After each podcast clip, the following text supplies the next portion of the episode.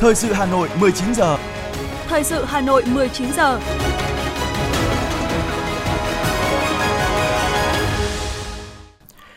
Kính chào cảm ơn quý vị thính giả đang theo nghe chương trình thời sự của Đài Phát thanh Truyền hình Hà Nội. Chương trình tối nay, thứ hai ngày 21 tháng 11 năm 2022 sẽ chuyển tới quý vị một số nội dung chính sau đây. Chủ tịch nước Nguyễn Xuân Phúc chủ trì phiên họp góp ý vào đề cương chi tiết báo cáo tổng kết 10 năm thực hiện nghị quyết Trung ương 8 khóa 11. Khai mạc Đại hội đồng Liên nghị viện các quốc gia Đông Nam Á lần thứ 43 tại Campuchia. Ban chấp hành Đảng bộ thành phố Hà Nội khóa 17 đã khai mạc hội nghị lần thứ 10 xem xét thảo luận nhiều vấn đề quan trọng của thành phố. Dịch sốt xuất huyết tại Hà Nội đang bước vào giai đoạn cao điểm với số ca mắc sốt xuất huyết vẫn tiếp tục tăng. Tuần qua thành phố Hà Nội ghi nhận thêm 2 ca tử vong tại huyện Trương Mỹ và quận Hà Đông. Trong phần tin thế giới có những tin chính như sau. Thỏa thuận khí hậu tổng quát cuối cùng của COP27 đã chính thức thông qua. Điều khoản đáng chú ý nhất là việc các nước nhất trí thành lập quỹ tổn thất và thiệt hại. Nhiều lĩnh vực quan trọng được Cuba và Nga trao đổi nhân chuyến thăm Nga của Chủ tịch Cuba Manuel Díaz-Canel. Sau đây là nội dung chi tiết. Thưa quý vị và các bạn, sáng nay tại Hà Nội, Ban chỉ đạo xây dựng đề án tổng kết 10 năm thực hiện nghị quyết Trung ương 8 khóa 11 về chiến lược bảo vệ Tổ quốc trong tình hình mới, nghị quyết Trung ương 8 tổ chức phiên họp thứ 3 để thảo luận góp ý vào đề cương chi tiết Báo cáo tổng kết 10 năm thực hiện nghị quyết Trung ương 8, đồng chí Nguyễn Xuân Phúc, Ủy viên Bộ Chính trị, Chủ tịch nước, Thống lĩnh lực lượng vũ trang nhân dân, Chủ tịch Hội đồng Quốc phòng và An ninh, trưởng ban chỉ đạo chủ trì phiên họp. Phát biểu khai mạc phiên họp, Chủ tịch nước Nguyễn Xuân Phúc ghi nhận, biểu dương sự nỗ lực cố gắng của Quân ủy Trung ương, Bộ Quốc phòng đã chủ động tích cực phối hợp với các ban bộ ngành trung ương và các địa phương triển khai hiệu quả kế hoạch tổng kết thực hiện nghị quyết Trung ương 8. Chủ tịch nước Nguyễn Xuân Phúc nhấn mạnh, việc cho ý kiến bổ sung hoàn thiện đề cương chi tiết và các báo cáo văn kiện cần dựa trên kết quả khảo sát, tình hình thực tiễn và tiếp thu tối đa ý kiến đóng góp từ các hội thảo khoa học, xây dựng định hướng dự thảo nghị quyết mới cần xác định những điểm mới trọng tâm đột phá trong bối cảnh tình hình quốc tế, khu vực và thực tiễn nhiệm vụ bảo vệ Tổ quốc hiện nay, nâng cao khả năng dự báo, tham mưu chiến lược, bảo đảm thiết thực, tính lý luận và thực tiễn. Với chủ đề cùng nhau tiến bộ vì một ASEAN tự cường, bao trùm và bền vững, đây là đại hội đồng IPA lần đầu tiên được tổ chức theo hình thức trực tiếp sau hai kỳ liên tiếp tổ chức trực tuyến do đại dịch COVID-19. Phát biểu khai mạc, Chủ tịch Quốc hội Campuchia, Chủ tịch IPA 43 Samdech Heng Samrin khẳng định thúc đẩy hòa bình và lòng khoan dung ở cấp quốc gia, khu vực hay toàn cầu là một nhiệm vụ không bao giờ kết thúc. Trong đó, chính sách ngoại giao nghị viện của IPA tiếp tục đóng một vai trò quan trọng để hiện thực hóa mục tiêu xây dựng một ASEAN bền vững, cần tập trung vào các vấn đề môi trường, xã hội và quản trị nhằm thu hút hơn nữa đầu tư trực tiếp nước ngoài vào khu vực ASEAN. Các cơ quan lập pháp phải đóng vai trò quan trọng trong thúc đẩy các mô hình phát triển mới, tính đến sự cân bằng giữa bảo vệ môi trường, tăng trưởng kinh tế bao trùm và tính bền vững.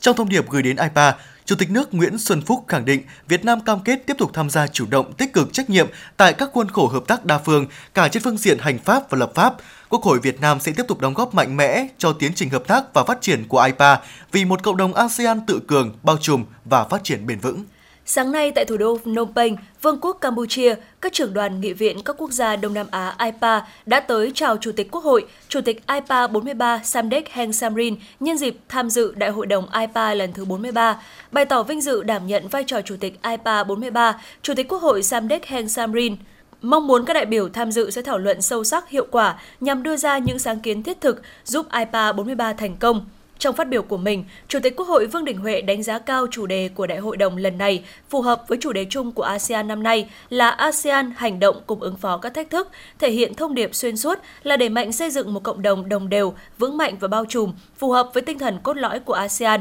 cùng nhau hướng tới một tầm nhìn, một bản sắc, một cộng đồng, góp phần thúc đẩy phục hồi kinh tế, thu hẹp khoảng cách phát triển và liên kết khu vực, phát triển nguồn nhân lực an sinh xã hội, sự tham gia của phụ nữ và thanh niên vào kiến tạo và duy trì hòa bình và phát triển. Chủ tịch Quốc hội Vương Đình Huệ đồng thời nhấn mạnh đến các thách thức về kinh tế xã hội, thương mại, đầu tư, an ninh lương thực cũng như biến đổi khí hậu, đòi hỏi vai trò ngày càng quan trọng của các nghị viện trong việc chung tay giải quyết thách thức.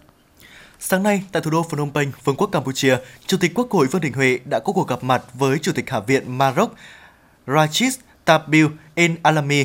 Nhân dịp tham dự Đại hội đồng Liên nghị viện các nước Đông Nam Á lần thứ 43, Chủ tịch Quốc hội Vương Đình Huệ khẳng định Việt Nam luôn coi trọng và mong muốn đẩy mạnh quan hệ hữu nghị và hợp tác nhiều mặt với Maroc, nước duy nhất ở châu Phi có cơ chế hợp tác nghị viện với Việt Nam. Chủ tịch Quốc hội cho biết hai nước tuy cách xa nhau về địa lý nhưng có nhiều điểm tương đồng, cùng là thành viên phong trào không liên kết và cộng đồng pháp ngữ có quan hệ chính trị, ngoại giao tốt đẹp. Tuy nhiên, hợp tác trong lĩnh vực kinh tế thương mại, đầu tư, giao lưu nhân dân còn nhiều dư địa. Chủ tịch Hạ viện Maroc khẳng định Maroc luôn coi trọng quan hệ với Việt Nam và mong muốn với vị trí chiến lược là cửa ngõ với châu Phi, châu Âu và là nước có nhiều hiệp định tự do thương mại với các đối tác trên thế giới. Maroc sẵn sàng là cầu nối của Việt Nam với châu Phi, đưa hàng hóa của Việt Nam tới các thị trường đầy tiềm năng. Với tư cách là một nước có vị trí quan trọng trong Liên minh châu Phi, Maroc ủng hộ Việt Nam sớm trở thành quan sát viên của Liên minh châu Phi. Tại cuộc gặp, Chủ tịch Hạ viện Rachid Tabi El Alami trân trọng mời Chủ tịch Quốc hội Vương Đình Huệ thăm Maroc. Hai bên nhất trí tăng cường hợp tác cả kênh song phương và đa phương, đẩy mạnh trao đổi đoàn các cấp, nhất là đoàn cấp cao, đẩy mạnh hoạt động trên các kênh đảng, nhà nước, nghị viện và giao lưu nhân dân nhằm thảo luận các biện pháp và hình thức hợp tác, tiếp tục phối hợp chặt chẽ và ủng hộ lẫn nhau tại các diễn đàn đa phương như IPU, APF và các tổ chức nghị viện đa phương khác. Thường trực Ban Bí thư Võ Văn Thưởng vừa ký ban hành chỉ thị số 19 CTTU về việc tổ chức Tết Quý Mão 2023 để chuẩn bị tốt nhất các điều kiện phục vụ nhân dân đón mừng năm mới 2023 và vui xuân đón Tết Nguyên đán Quý Mão lành mạnh, an toàn tiết kiệm, tạo khí thế phấn khởi, quyết tâm tiếp tục thực hiện thắng lợi nghị quyết Đại hội 13 của Đảng, nghị quyết Đại hội Đảng bộ các cấp, ổn định kinh tế vĩ mô, phát triển kinh tế xã hội – Ban Bí thư yêu cầu cấp ủy tổ chức đảng, chính quyền, mặt trận tổ quốc, các tổ chức chính trị xã hội các cấp tập trung lãnh đạo, chỉ đạo và tổ chức thực hiện tốt một số nhiệm vụ trọng tâm, cụ thể, thực hiện tốt các chính sách an sinh xã hội, phát huy truyền thống đại đoàn kết, tinh thần tương thân tương ái của dân tộc, chăm lo đời sống vật chất và tinh thần của nhân dân, bảo đảm mọi nhà mọi người có điều có điều kiện vui xuân đón Tết chỉ thị nêu rõ không tổ chức thăm chúc Tết cấp trên và lãnh đạo các cấp, không tổ chức đoàn của Trung ương thăm chúc Tết cấp ủy, chính quyền các tỉnh, thành phố, nghiêm cấm biếu tặng quà Tết cho lãnh đạo các cấp dưới mọi hình thức. Chỉ dự lễ chùa lễ hội khi được phân công, không tham gia các hoạt động mê tín dị đoan, không sử dụng ngân sách nhà nước, phương tiện, tài sản công trái quy định. Cán bộ đảng viên, nhất là người đứng đầu cấp ủy tổ chức đảng phải thật sự nêu gương trong thực hiện vui xuân đón Tết lành mạnh, an toàn tiết kiệm, Ngoài ra kiểm tra giám sát chặt chẽ, bảo đảm tốt công tác an toàn thực phẩm, vệ sinh môi trường, phòng chống dịch bệnh, đặc biệt là dịch COVID-19, cúm, sốt xuất huyết, đậu mùa khỉ, tăng cường công tác dự báo và quản lý thị trường ổn định giá cả, bảo đảm kịp thời cân đối cung cầu hàng hóa, dịch vụ, bảo đảm xăng dầu, các mặt hàng thiết yếu, kịp thời phát hiện xử lý nghiêm mọi hành vi gian lận thương mại, sản xuất, kinh doanh hàng giả, hàng kém chất lượng, đầu cơ tích trữ, đẩy giá hàng hóa tăng cao bất thường để nhằm thu lợi bất chính.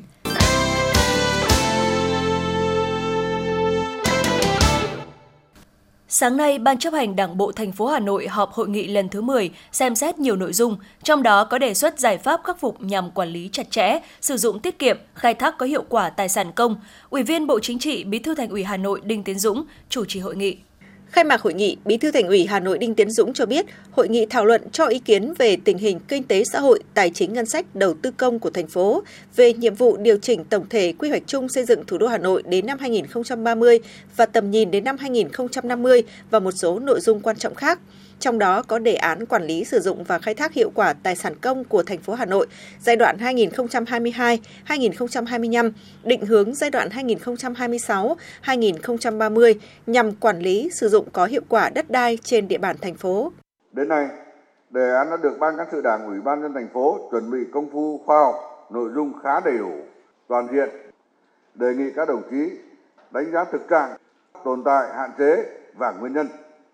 đề xuất quan điểm, mục tiêu, các giải pháp khắc phục nhằm quản lý chặt chẽ, sử dụng tiết kiệm, khai thác có hiệu quả tài sản công. Đặc biệt là đối với quỹ nhà ở thuộc sở hữu nhà nước cho thuê,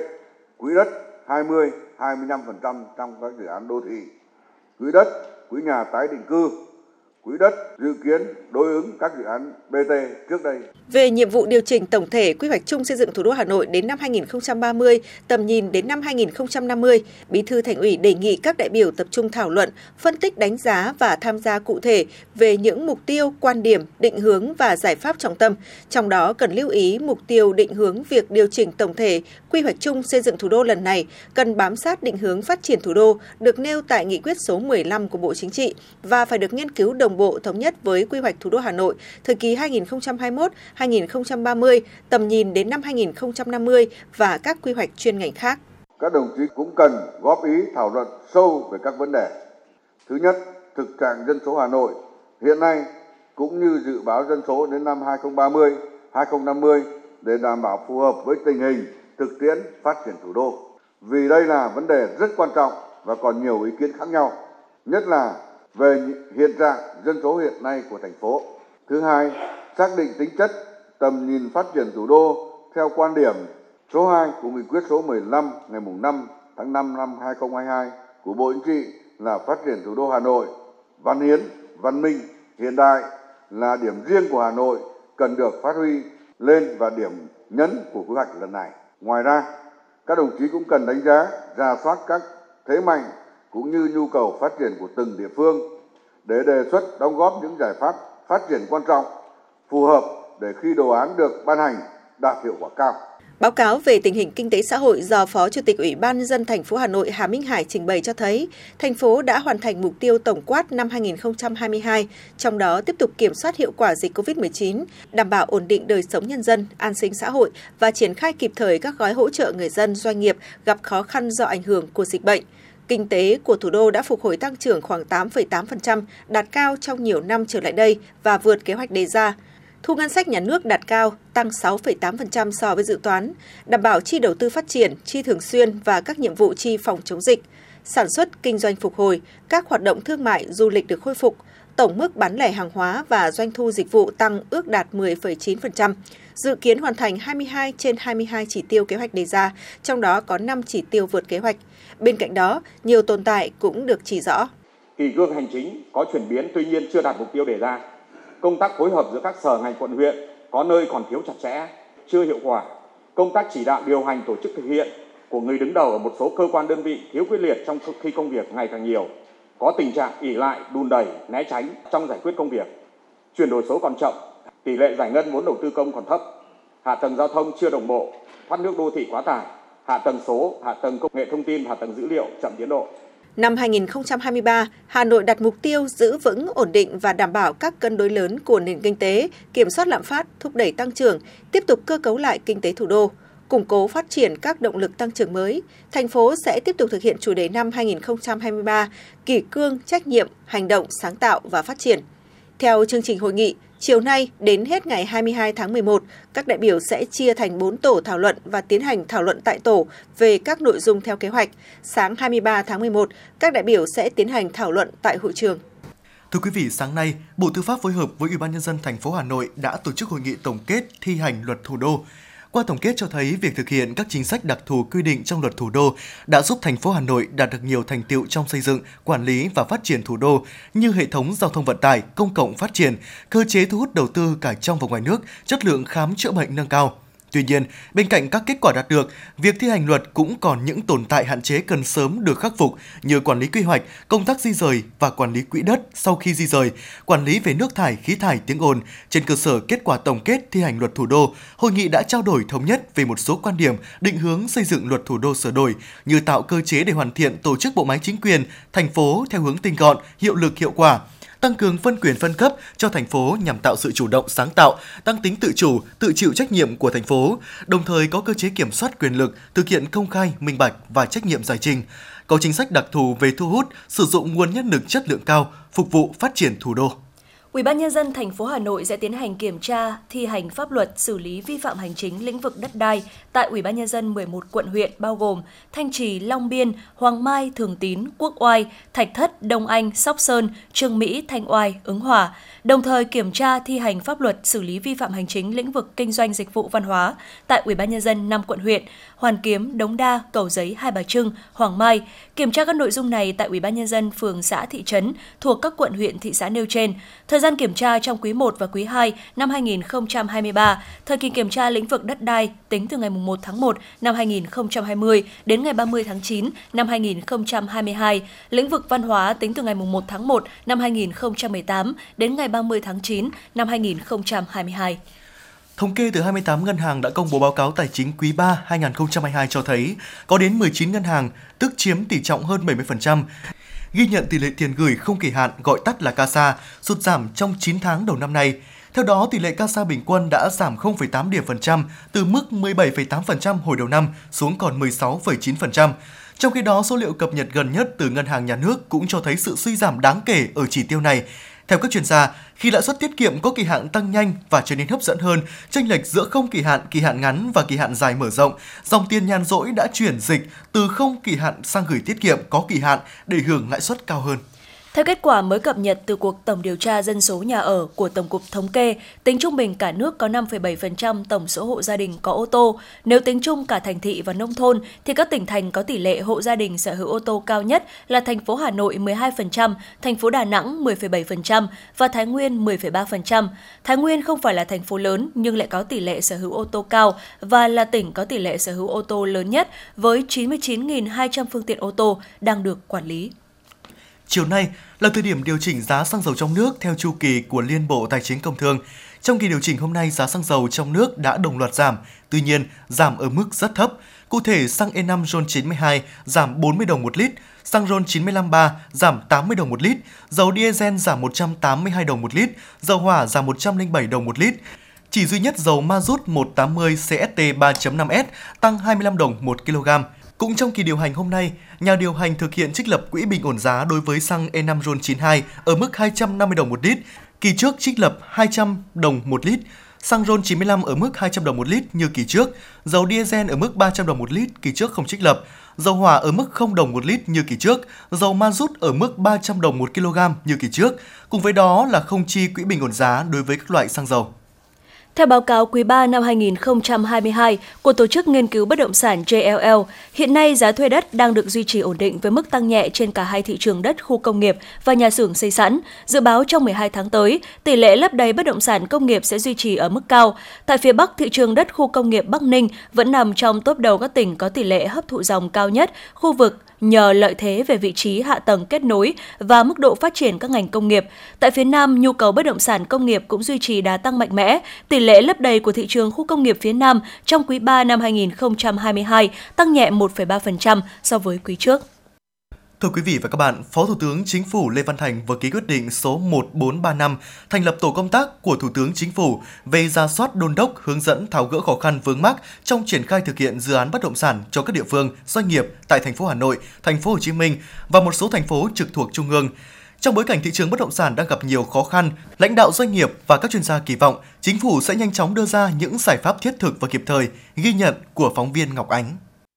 Theo các chuyên gia, doanh nghiệp bất động sản đang phải thực hiện các biện pháp để tồn tại. Nhiều doanh nghiệp bất động sản đang thu hẹp quy mô đầu tư sản xuất kinh doanh, phải tinh giản tối đa bộ máy, thậm chí có tập đoàn giảm đến 50% lực lượng lao động. Vấn đề này tác động đến an sinh xã hội, đời sống của nhiều người lao động, cuộc sống của nhiều hộ gia đình. Do tắc nguồn vốn tín dụng, tắc nguồn vốn trái phiếu, tắc cả nguồn vốn huy động từ khách hàng, nên một số tập đoàn doanh nghiệp bất động sản đói vốn, nên phải vay vốn ngoài xã hội tín dụng đen với lãi suất rất cao hoặc phải bán rẻ dự án, sản phẩm bất động sản với chiết khấu sâu, thậm chí đến 40% giá hợp đồng. Bên cạnh đó, việc bán dự án với giá hời có thể tạo lợi thế cho các nhà đầu tư nước ngoài có cơ hội thâu tóm, đồng nghĩa với làm mất đi lợi thế của các doanh nghiệp trong nước đang thống lĩnh thị trường bất động sản hiện nay. Là người gắn bó nhiều năm với doanh nghiệp bất động sản, ông Lê Hoàng Châu, Chủ tịch Hiệp hội Bất động sản Thành phố Hồ Chí Minh cho rằng, ngay sau chỉ thị số 13/2022 về phát triển thị trường bất động sản an toàn lành mạnh, chính phủ tiếp tục thành lập tổ công tác trong tình hình hiện nay, thể hiện sự phản ứng rất kịp thời của chính phủ hướng đến một thị trường bất động sản bền vững. Vấn đề đặt ra là ngay sau khi giả soát, nắm bắt thông tin, tổ công tác cần tham mưu cho chính phủ đưa ra những quyết sách phù hợp và linh hoạt, khắc phục những hạn chế tồn tại trong suốt thời gian qua, ông Lê Hoàng Châu nói. Đó là mục tiêu phải nói rằng đầy tham vọng và đó là mục tiêu rất cần thiết bởi vì thị trường bất động sản chúng ta phải phát triển ổn định, thị trường chúng ta phải phát triển an toàn cho mọi chủ thể tham gia, thị trường bất động sản chúng ta phải phát triển một cách lành mạnh. Tổ công tác có quyền yêu cầu các bộ ngành địa phương và các doanh nghiệp báo cáo cung cấp thông tin, hồ sơ tài liệu liên quan đến dự án bất động sản đang triển khai nhưng có khó khăn vướng mắc về thủ tục pháp lý. Theo ông Nguyễn Chí Thanh, Phó Chủ tịch Hội môi giới bất động sản Việt Nam, sự chỉ đạo quyết liệt kịp thời của chính phủ có tác động lớn nhất là tạo niềm tin cho doanh nghiệp và nhà đầu tư về sự phục hồi của thị trường. Tôi nghĩ rằng là trong cái quyết định của Thủ tướng ờ, về cái tổ công tác đặc biệt do Bộ trưởng Bộ Y dựng đấy và có nêu rõ rằng là cần cái sự gọi là kết hợp Ờ, rất là chặt chẽ và quyết liệt của à, các cái đơn vị địa phương, đặc biệt hai thành phố lớn Hà Nội, Hồ Chí Minh thì tôi cũng hoàn toàn tin tưởng rằng là chính quyền Hà Nội, Hồ Chí Minh đều cũng hiểu và rất chia sẻ với doanh nghiệp và tôi nghĩ rằng sẽ kịp thời sẽ có những cái giải pháp tháo gỡ để mà làm sao mà giúp cho doanh nghiệp ờ, một số doanh nghiệp vượt qua được cái thời điểm khó khăn này. Từ thực tế hoạt động của doanh nghiệp đầu tư dự án bất động sản, ông Nguyễn Anh Tuấn, Chủ tịch Hội đồng Quản trị Công ty Cổ phần Phương Đông cho rằng hiện nay có 3 vấn đề cần tháo gỡ để các dự án phát triển là vướng mắc thủ tục đầu tư dự án. Vấn đề thứ hai là thị trường suy giảm, giá cả đầu vào tăng lên và khó khăn tiếp cận về nguồn vốn. Quan trọng nhất là từ các tổ chức tiến dụng. Ông Nguyễn Anh Tuấn cho biết. Bộ ban ngành cũng như các ờ, chính quyền các ờ, địa phương đưa ra giải pháp cụ thể thứ nhất là để làm cho thị trường cái khung pháp lý thị trường ổn định cũng như là cái tạo cái cái cái, cái hành lang cho doanh nghiệp. Kinh doanh bất động sản đầu tư bất động sản như chúng tôi có thể uh, tiếp bước được vào phát triển thị trường bất động sản theo kế hoạch. Còn theo chuyên gia kinh tế, Phó giáo sư tiến sĩ Đinh Trọng Thịnh, giảng viên Học viện Tài chính cho rằng giải pháp trước mắt cần hướng đến các dự án, các doanh nghiệp có năng lực thực sự để đưa các sản phẩm bất động sản ra thị trường, góp phần vào sự phục hồi của nền kinh tế. Chuyên gia kinh tế Đinh Trọng Thịnh phân tích cái việc mà chúng ta à, gọi là xem xét giúp cho quá trình hồi phục và phát triển nhiều bất động sản chúng ta phải trông vào dự án mà đang sắp sửa hoàn thành và có thể có hàng hóa bán ra thị trường. Còn đối với những cái doanh nghiệp đang gặp khó khăn và thậm chí là có cái nguy cơ nó khó lòng mà tồn tại được thì thực sự là cái việc mà hỗ trợ này nó phải trông chờ vào những cái ờ, quỹ của các ngành nghề khác hoặc là các quỹ khác chứ không phải là chúng ta trông chờ vào cái hỗ trợ vốn trong cái uh, thời gian tới của nhà nước. Lãi suất tăng đang khiến thanh khoản bất động sản sụt giảm. Hiện nay không chỉ doanh nghiệp bất động sản khát vốn mà người mua nhà cũng khó khăn hơn khi tiếp cận dòng tiền tài chính từ ngân hàng. Vì vậy, cùng với việc giả soát về mặt pháp lý, cần khơi thông dòng vốn tín dụng để duy trì sự phát triển ổn định cho thị trường.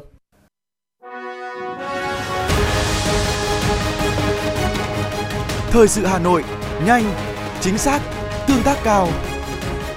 Thời sự Hà Nội, nhanh, chính xác, tương tác cao.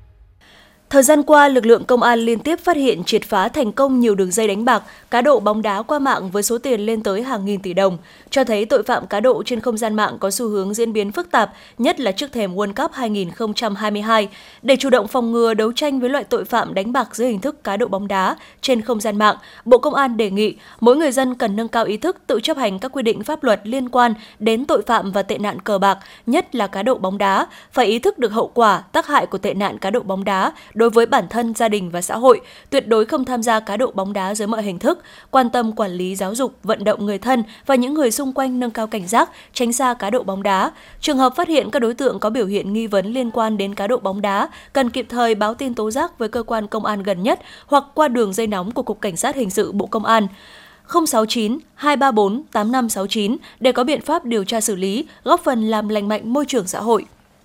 cơ quan cảnh sát điều tra công an quận Hà Đông ra quyết định khởi tố vụ án, khởi tố bị can, bắt tạm giam Nguyễn Ngọc Quỳnh và Hàn Văn Lượng để điều tra về tội trộm cắp tài sản. Công an thành phố Hà Nội cho biết, thực hiện cao điểm tấn công trấn áp tội phạm, bảo đảm an ninh an toàn Tết Nguyên đán Quý Mão 2023, Công an quận Hà Đông vừa triệt phá ổ nhóm trộm cắp tài sản và tiêu thụ tài sản do người pháp phạm tội mà có. Theo điều tra, Nguyễn Ngọc Quỳnh sinh năm 1990, trú tại huyện Hoài Đức, Hà Nội, là đối tượng có hai tiền án về tội trộm cắp tài sản và gây dối trật tự công cộng. Quỳnh hay đi lang thang đến các khu dân cư, nhà trọ để trộm cắp xe máy. Căn cứ vào tài liệu điều tra, ngày 15 tháng 11 năm 2022, cơ quan cảnh sát điều tra công an quận Hà Đông đã ra quyết định khởi tố Nguyễn Ngọc Quỳnh và Hàn Văn Lượng về tội trộm cắp tài sản, Bạch Văn Vọng, Đỗ Văn Quyết, Đỗ Đình Phương về tội tiêu thụ tài sản do người khác phạm tội mà có. Hiện Công an quận Hà Đông đang tiếp tục điều tra, xử lý các đối tượng theo quy định.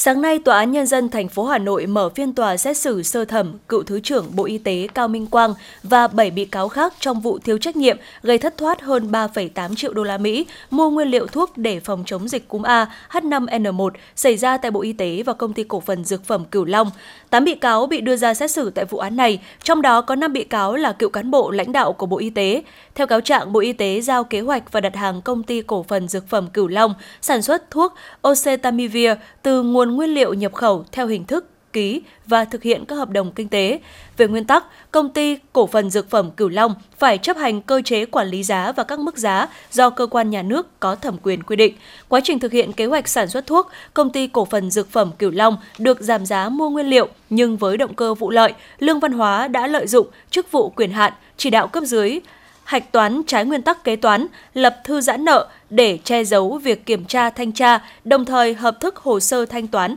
che giấu nhằm giữ lại số tiền giảm giá mua nguyên liệu hơn 3,8 triệu đô la Mỹ, tương đương hơn 61 tỷ đồng để sử dụng, gây thiệt hại cho ngân sách nhà nước. Dự kiến phiên tòa diễn ra trong 5 ngày.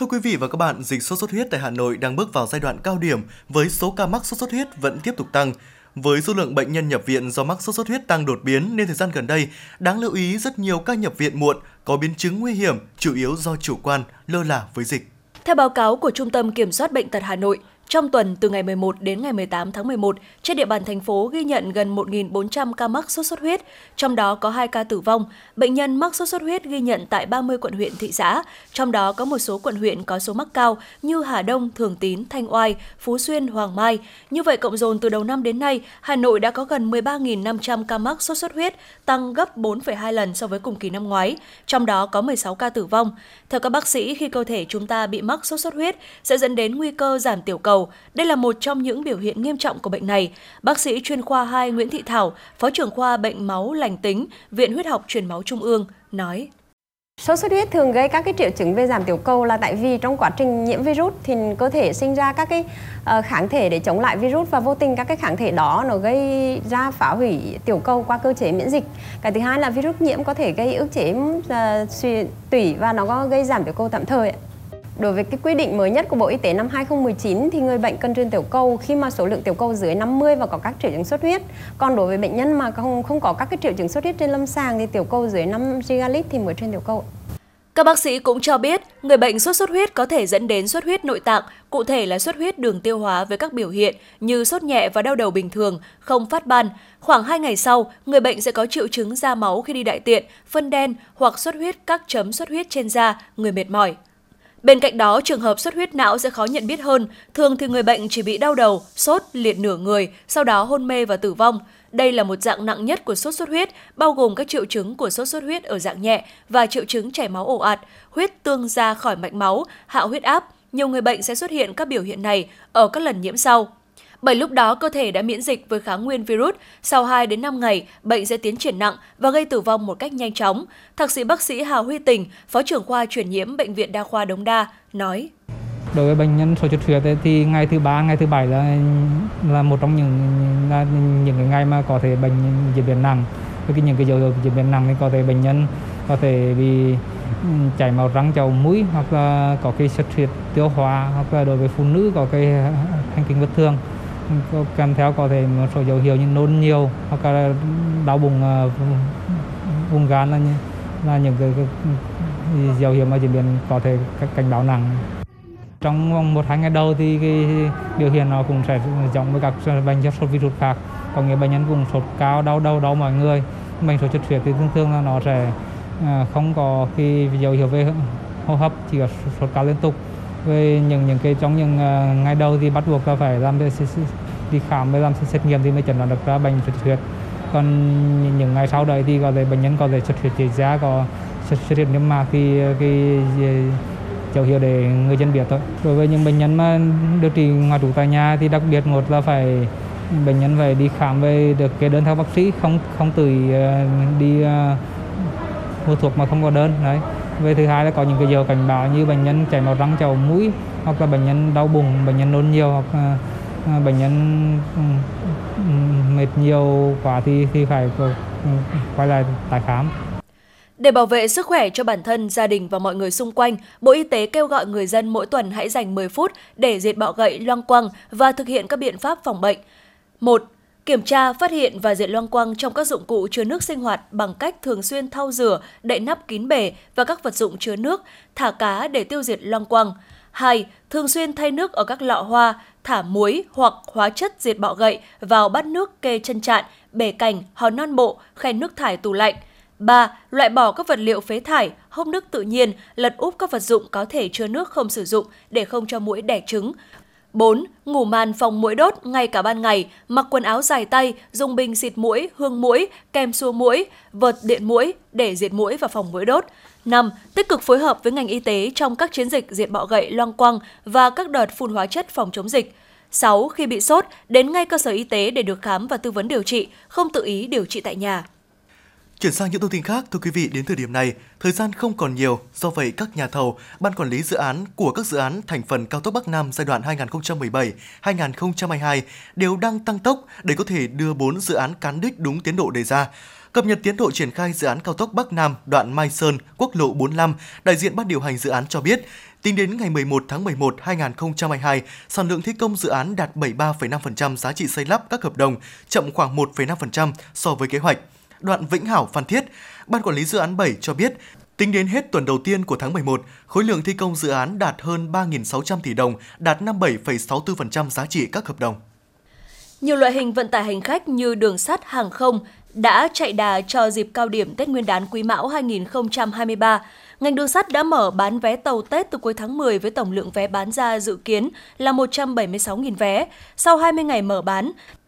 đã có hơn 100.000 vé tàu Tết được bán. Với đường hàng không tính đến thời điểm hiện tại, số lượng hành khách đặt vé dịp Tết năm nay tăng khoảng 23% so với cùng kỳ năm ngoái. Riêng với vận tải hành khách liên tỉnh, thị trường vé Tết vẫn đang khá yên ắng. Tới nay cũng chưa có bến xe nào có kế hoạch cụ thể về tăng cường xe, tăng giá vé. Việt Nam hiện đứng thứ 5 toàn thế giới về số lượng sinh viên quốc tế theo học tại Mỹ, tăng một bậc từ vị trí thứ 6 vào năm ngoái. Ngoài ra Việt Nam tiếp tục là quốc gia đứng thứ hai về số lượng sinh viên quốc tế theo học tại các trường cao đẳng cộng đồng Mỹ. Sinh viên Việt Nam du học tại Mỹ tăng ở hầu hết các bậc học. Đại sứ quán Mỹ tại Việt Nam cũng cho biết, khi đánh giá trên quy mô tổng thể nền kinh tế và đo lường thông qua sản lượng GDP, dữ liệu cho thấy Việt Nam hiện có nhiều sinh viên đến Mỹ hơn bất kỳ quốc gia nào khác. Với cơ sở vật chất khang trang, sạch đẹp và chất lượng chăm sóc giáo dục tốt, từ lâu trường mầm non Thanh Mỹ, thị xã Sơn Tây đã trở thành nơi gửi gắm con em tin cậy của các bậc phụ huynh. Điều này có được nhờ sự đoàn kết, nỗ lực của tập thể cán bộ giáo viên nhà trường, trong đó cô giáo Đinh Thị Thu Hương, bí thư chi bộ hiệu trưởng nhà trường giữ vai trò quan trọng. Năm 2002, cô giáo Đinh Thị Thu Hương bắt đầu về nhận công tác tại trường mầm non Thanh Mỹ, trải qua nhiều vị trí từ cô nuôi dạy trẻ, phó hiệu trưởng đến năm 2017, cô đảm nhận cương vị hiệu trưởng. Với lòng yêu nghề, bến trẻ, tâm huyết trong sự nghiệp chồng người và mong muốn xây dựng trường mầm non Thanh Mỹ ngày càng phát triển, trở thành tổ ấm hạnh phúc của các cháu học sinh mầm non, cô Hương đã chăn trở, tìm tòi, triển khai nhiều giải pháp nâng cao chất lượng giáo dục toàn diện của nhà trường mà bắt đầu là từ xây dựng đội ngũ giáo viên. Thời sinh thời thì bác Hồ cũng đã nói rồi là làm mẫu giáo là thay mẹ dạy trẻ. Dạy trẻ cũng như trồng cây non, trồng cây non có tốt thì sau này mới tốt được và đúng là mầm non thì vừa đóng vai trò làm là cô nhưng cũng đồng thời vừa là mẹ bởi lẽ là nếu như không có một cái tình yêu thương con trẻ thì không thể làm được mầm non Giữ vai trò là người đứng đầu đơn vị, cô Đinh Thị Tu Hương luôn gương mẫu trong công việc, luôn đặt lợi ích tập thể lên trên hết. Mỗi công việc trong trường đều được cô giải quyết hợp tình, hợp lý. Công việc có khó khăn đến đâu cũng được cô dần dần tháo gỡ. Trong công việc, cô luôn gương mẫu đi sớm về muộn, nói đi đôi với làm, cùng giáo viên, nhân viên nhà trường đồng hành trong mọi công việc. Cô Hà Thị Thúy Hà, giáo viên trường mầm non Thành Mỹ, nhận xét.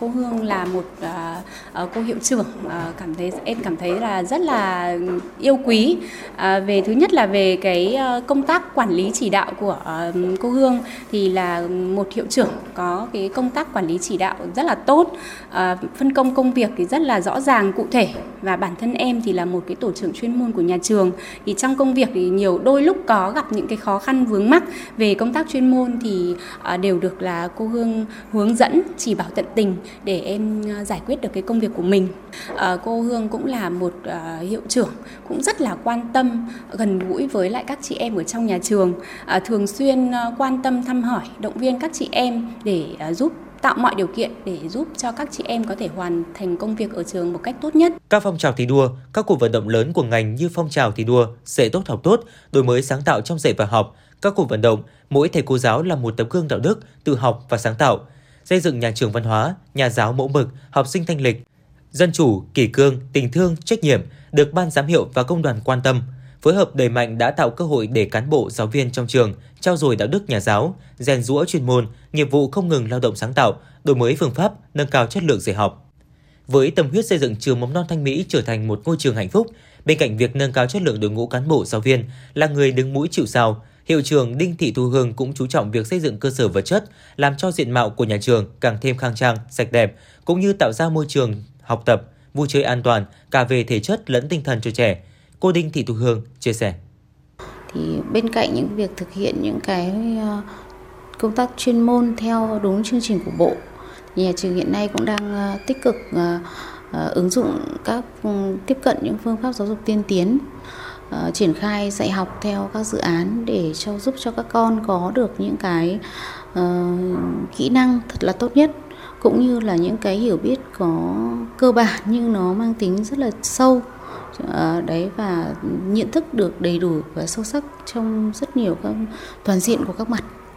Với học sinh, cô Hương thường xuống lớp gần gũi với các con, trò chuyện, giao lưu để hiểu các con cũng như qua học sinh có thể biết để có cách chỉ đạo giáo viên sao cho có phương pháp giáo dục phù hợp với đặc thù học sinh lớp cô giáo đang chủ nhiệm. Phối hợp tốt với phụ huynh học sinh để nắm bắt nguyện vọng của trẻ và cùng chia sẻ phương pháp giáo dục con tại nhà một cách khoa học. Không chỉ làm tốt công tác chuyên môn, vốn là người thường xuyên gần gũi, lắng nghe, thấu hiểu tâm tư, nguyện vọng của cán bộ, giáo viên, nhân viên, nên cô hiệu trưởng Đinh Thị Thu Hương cũng hiểu rằng để cán bộ, giáo viên, nhân viên yên tâm công tác, gắn bó và làm tốt công việc nuôi dạy trẻ thì phải làm tốt việc chăm lo đời sống, thực hiện tốt các chế độ chính sách đối với họ. Chính bởi vậy, các hoàn cảnh khó khăn trong trường đều được quan tâm, động viên kịp thời. À, tôi cũng luôn luôn là phải động viên, uh, chia sẻ với họ. Và thực ra thì uh, với chúng tôi ở trường ấy, nó như là một ngôi nhà thứ hai và thậm chí là một ngôi nhà mà chúng tôi uh, dành nhiều thời gian hơn cho cả cái ngôi nhà của mình. Bởi lẽ là như bạn đã biết thì chúng tôi ở trường từ ra khỏi nhà từ 6 rưỡi sáng rồi. Và chúng tôi trở về nhà coi như là cũng lúc đấy cũng phải 5 giờ chiều là sớm hoặc là 5 rưỡi rồi. Chính vì vậy mà à, cái ngôi nhà ở trường chúng tôi phải thực sự là coi nhau như gia đình như người thân để chia sẻ và hỗ trợ lẫn nhau. Dưới sự lãnh đạo, chỉ đạo của hiệu trưởng Đinh Thị Thu Hương, chất lượng chăm sóc, giáo dục trẻ của trường ngày càng được nâng cao. Trường mầm non giữ vững danh hiệu trường chủ quốc gia, Điều đáng nói hơn, trường thực sự trở thành ngôi trường hạnh phúc, là tổ ấm để các cháu học sinh mỗi ngày đến trường là một ngày vui, là nơi gửi gắm con em tin cậy của các bậc phụ huynh. Từ sự nỗ lực đó, bản thân hiệu trưởng Đinh Thị Thu Hương đã giành được nhiều phần thưởng cao quý của ngành, của thành phố. Đúng dịp 20 tháng 11 vừa qua, cô được xét tặng danh hiệu nhà giáo Hà Nội tâm huyết, sáng tạo. Trên tất cả các danh hiệu, cô giáo hiệu trưởng Đinh Thị Thu Hương là tấm gương được mọi cán bộ, giáo viên, nhân viên trong trường mến mộ noi theo, được các cháu học sinh và phụ huynh tin yêu và quý mến.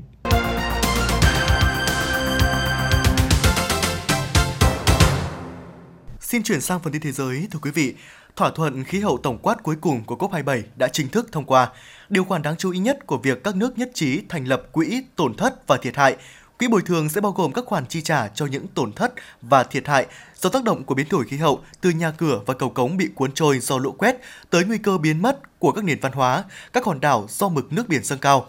Các nước phát triển được yêu cầu đóng góp vào quỹ đền bù cùng với các nguồn kinh phí tư nhân và quỹ công khác như các thể chế tài chính quốc tế. Cuba và Nga sẽ trao đổi về các lĩnh vực cùng quan tâm nhân chuyến thăm Nga của Chủ tịch Cuba Miguel Díaz-Canel. Cuộc hội đàm giữa Chủ tịch Cuba Miguel Díaz-Canel với Tổng thống Nga Vladimir Putin được lên kế hoạch vào đầu tuần này. Chủ tịch Cuba đánh giá chuyến thăm sẽ giúp tăng cường hợp tác Nga-Cuba, những đối tác quan trọng của nhau. Cũng trong chuyến thăm này, Chủ tịch Cuba sẽ tham dự lễ khánh thành tượng đài lãnh tụ cách mạng Cuba Fidel Castro tại Moscow vào ngày 22 tháng 11. Phát biểu trên kênh truyền hình Nga Rossiya 1, Tổng thống Thổ Nhĩ Kỳ lưu ý rằng các nước châu Âu đã áp đặt hàng loạt lệnh trừng phạt Nga, nhưng châu Âu đang phải trả giá ngày càng lớn hơn vì chính sách cô lập Nga. Về phần mình, Tổng thống Nga Vladimir Putin tuyên bố Nga không bị cô lập và sẽ không cô lập với phần còn lại của thế giới. Theo ông Putin, Nga có nhiều nước bạn bè. Nga đang tìm cách loại bỏ những khoản thanh toán bằng đồng đô la Mỹ với các đối tác nước ngoài. Nga đã tăng cường nỗ lực chuyển các giao dịch thanh toán quốc tế sang đồng tiền quốc gia sau khi một số quốc gia phương Tây áp đặt lệnh trừng phạt đối với nước này vào đầu năm nay liên quan đến cuộc xung đột ở Ukraine, khi những biện pháp trừng phạt gây ảnh hưởng đến các giao dịch của Nga bằng đồng euro và đồng đô la Mỹ. Các loại tiền tệ này đã bị coi là có hại theo báo cáo của Cơ quan Năng lượng Nguyên tử Quốc tế, hơn 10 vụ nổ đã được nghe thấy trong một khoảng thời gian ngắn trong ngày 20 tháng 11. Tổng Giám đốc Cơ quan Năng lượng Nguyên tử Quốc tế cảnh báo các vụ nổ xảy ra tại địa điểm của nhà máy điện hạt nhân lớn này là điều hoàn toàn không thể chấp nhận được. Bất kỳ ai đứng đằng sau các vụ việc này cần phải chấm dứt ngay lập tức. Như tôi đã nói nhiều lần trước đây, các bạn đang đùa với lửa. Một cơn bão tuyết khổng lồ đang càn quét khu vực phía tây bang New York, gây ra tuyết rơi dày tới hơn 1,8 mét trong những ngày qua. Chính quyền bang New York đã hạn chế hoạt động đi lại bằng đường bộ, cũng như buộc các hãng hàng không hủy bỏ các chuyến bay ở một số khu vực trước tuần nghỉ lễ tạ ơn bận rộn. Chính phủ Nhật Bản vừa chính thức thông qua văn bản hướng dẫn mới về việc ứng phó với dịch COVID-19. Đây là nỗ lực mới nhất của nước này nhằm ứng phó với làn sóng lây nhiễm thứ 8, được cho là nghiêm trọng hơn so với làn sóng trước đó. Chính phủ Nhật Bản sẽ phân chia mức độ nghiêm trọng của dịch COVID-19 thành 4 cấp độ dựa trên các tác động tới hệ thống y tế. Cụ thể với cấp độ 3, khi các dịch vụ y tế ngoại trú bị quá tải, thống đốc tỉnh thành phố sẽ được phép yêu cầu người dân hạn chế đi ăn ở ngoài theo nhóm lớn và hạn chế tham gia các sự kiện đông người. Đối với cấp độ 4 mức nghiêm trọng nhất là toàn bộ hệ thống y tế rơi vào tình trạng quá tải thì có thể xem xét ban bố tình trạng khẩn cấp về y tế.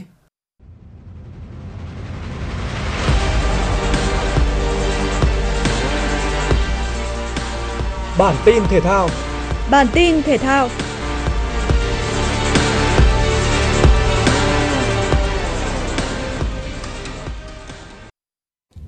Đúng như kỳ vọng, nước chủ nhà Qatar đã mang đến những màn trình diễn đẳng cấp tại lễ khai mạc World Cup 2022. Sân vận động Anpay trở thành nơi diễn ra bữa tiệc âm nhạc và ánh sáng, đặc biệt mang lại ý nghĩa vô cùng lớn về nữ quyền khi World Cup 2022 là kỳ World Cup lần đầu tiên có sự xuất hiện của những trọng tài nữ.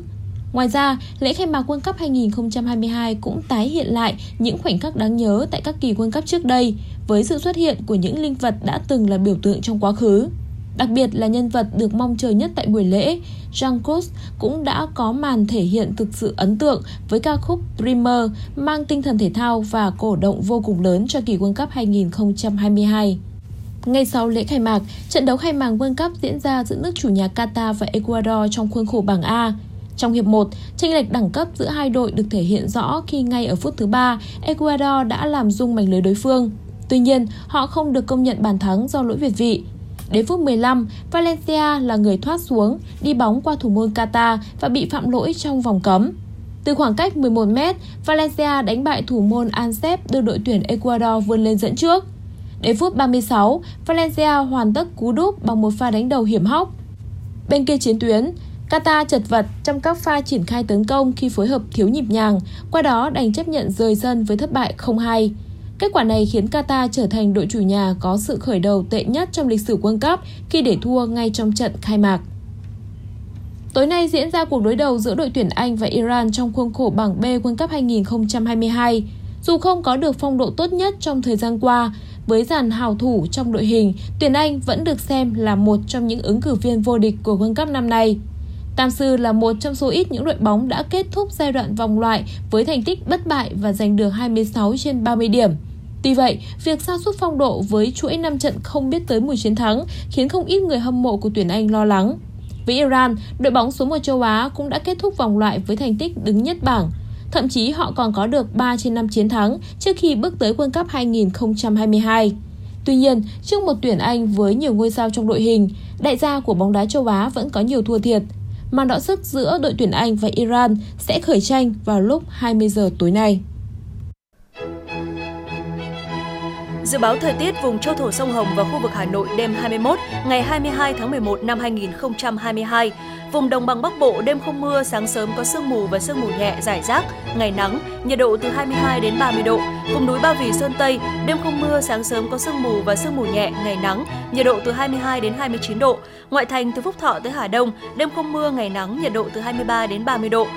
Phía Nam từ Thanh Oai, Thường Tín đến Ứng Hòa, đêm không mưa, ngày nắng, nhiệt độ từ 23 đến 30 độ. Mê Linh, Đông Anh, Sóc Sơn, đêm không mưa, ngày nắng, nhiệt độ từ 22 đến 29 độ. Trung tâm thành phố Hà Nội, đêm không mưa, ngày nắng, nhiệt độ từ 23 đến 30 độ. Quý vị và các bạn vừa nghe chương trình thời sự của Đài Phát thanh Truyền hình Hà Nội, chỉ đạo nội dung Nguyễn Kim Khiêm, chỉ đạo sản xuất Nguyễn Tiến Dũng, tổ chức sản xuất Xuân Luyến, đạo diễn Hoa Mai, phát thanh viên Võ Nam Thu Minh cùng kỹ thuật viên Mạnh Thắng phối hợp thực hiện. Xin chào và hẹn gặp lại.